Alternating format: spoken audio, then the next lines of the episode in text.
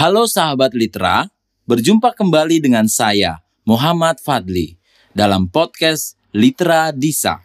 Dalam perjumpaan kali ini, saya akan membacakan bab dua puluh, Rumah Tangga, di novel Tenggelamnya Kapal Vanderwijk. Rumah Tangga.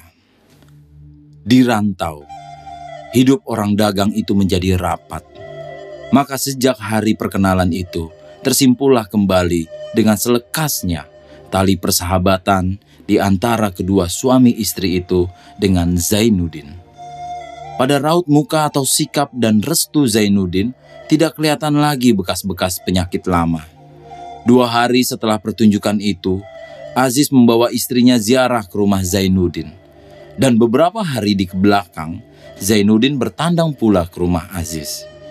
Di sanalah mereka mengatur budi bahasa yang alus, memperingati zaman yang lampau tatkala di padang panjang, yang sekira-kira tidak akan menyadar kepada pembicaraan cinta. Tetapi ada suatu rahasia rumah tangga yang telah terjadi di antara kedua suami istri itu. Terjadinya bukan setelah bertemu dengan Zainuddin, tetapi sebelumnya, sejak mereka menjejak tanah Jawa. Dari sedikit ke sedikit telah nyata bahwa cinta Aziz kepada Hayati adalah cinta sebagaimana disebut orang pada waktu sekarang, yaitu cinta yang ditakuti oleh Zainuddin dan telah pernah diterangkannya dalam suratnya kepada Hayati seketika dia akan kawin. Aziz sanggup memberi segenap kesenangan kepada Hayati, yakni kesenangan harta benda. Tetapi hati mereka sejak bergaul, bukan kian lama kian kenal, hanya kian lama kian nyata bahwa haluan tidak sama. Cinta menurut artian yang dipakai oleh Aziz ialah pada rupa yang mungil dan cantik, pada bunga yang baru kembang yang mekar. Bila mana sebab-sebab itu sudah tak ada lagi, cinta pun kendorlah. Sejak mulai kendornya, maka kesungguhan-kesungguhan telah berganti dengan pura-pura. Diberikannya muka yang manis dan mulut yang manis kepada si istri. Tetapi oleh si istri sendiri terasa bahwa ini hanya pura-pura. Sedangkan anak kecil kita dukung, sedang perhatian kita kepada yang lain. Menangis ia, kononlah manusia yang berakal.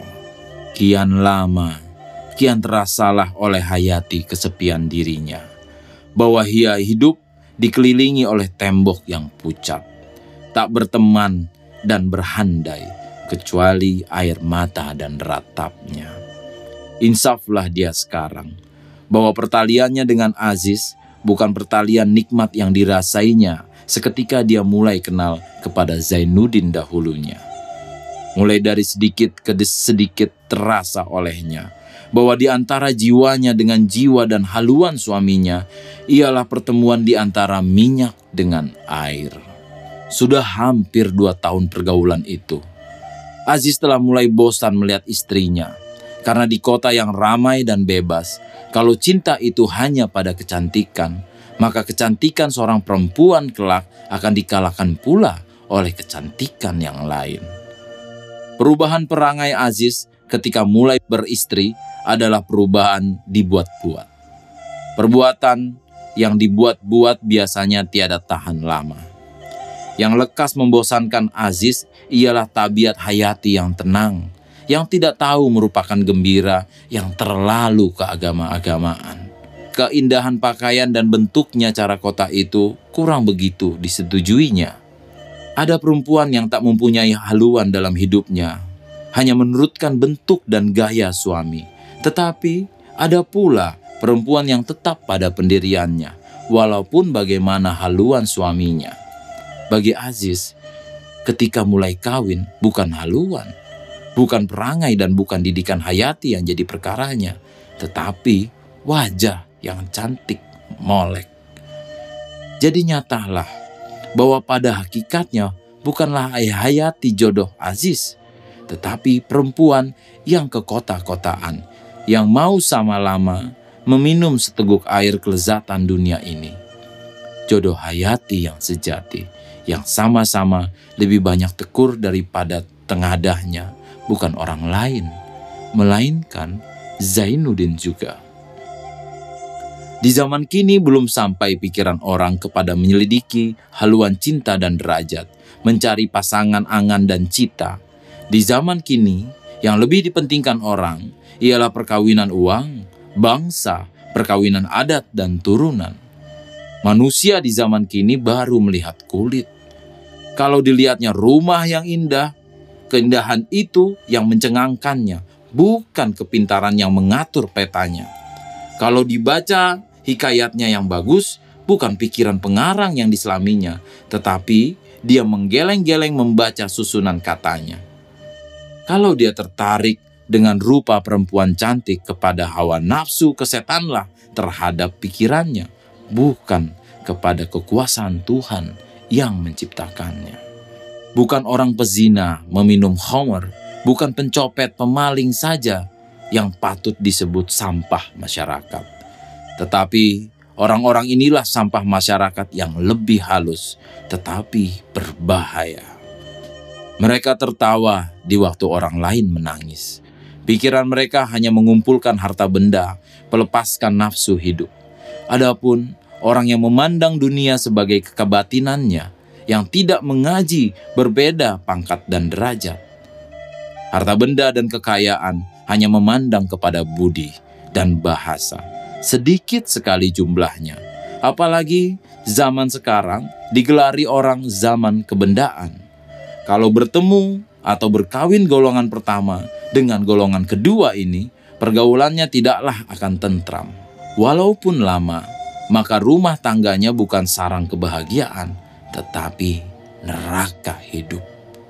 Kalau yang perempuan masuk golongan yang pertama, berapapun banyaknya gaji suaminya, walaupun pangkat suaminya lebih tinggi daripada pangkat Nabi Sulaiman dan kekayaannya lebih banyak daripada kekayaan Raja Kharun, tidaklah orang dalam rumah itu akan melihat kecukupan dan keriangan.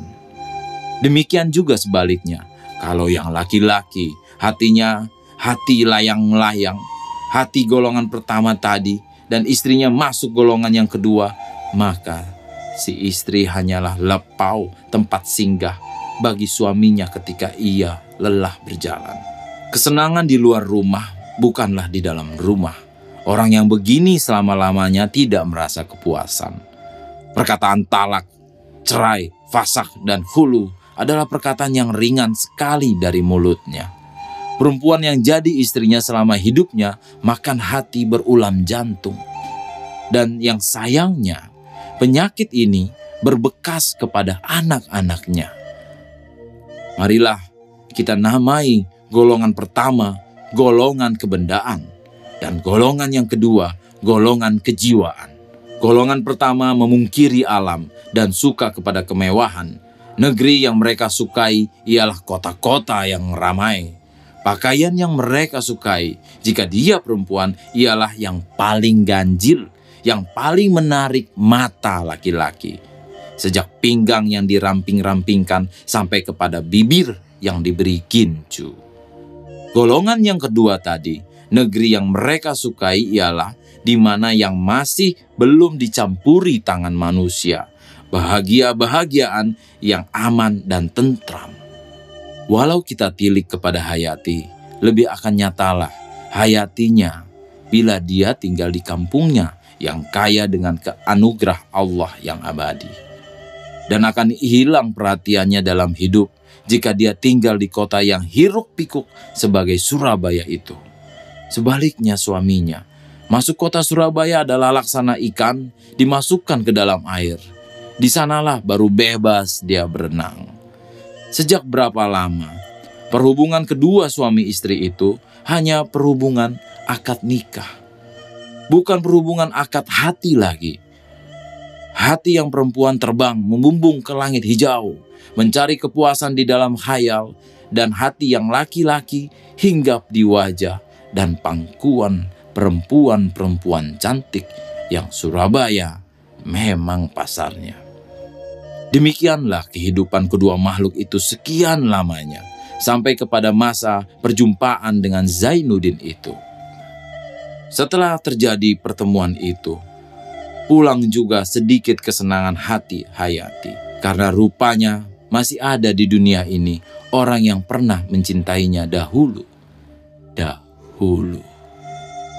Cuma yang diselidikinya, meskipun hanya sekedar mau tahu, menurut sifat yang ada pada tiap-tiap perempuan, apakah Zainuddin masih ingat kepadanya? Perkenalan mereka itu membesarkan hatinya. Dia hendak tahu pikiran Zainuddin, hanya sekedar tahu, lain tidak. Karena akan mungkir kepada pertalian yang telah dibuhulkan oleh kalimat suci. Dia tak mau, dia telah ditakdirkan Tuhan buat bersengsara.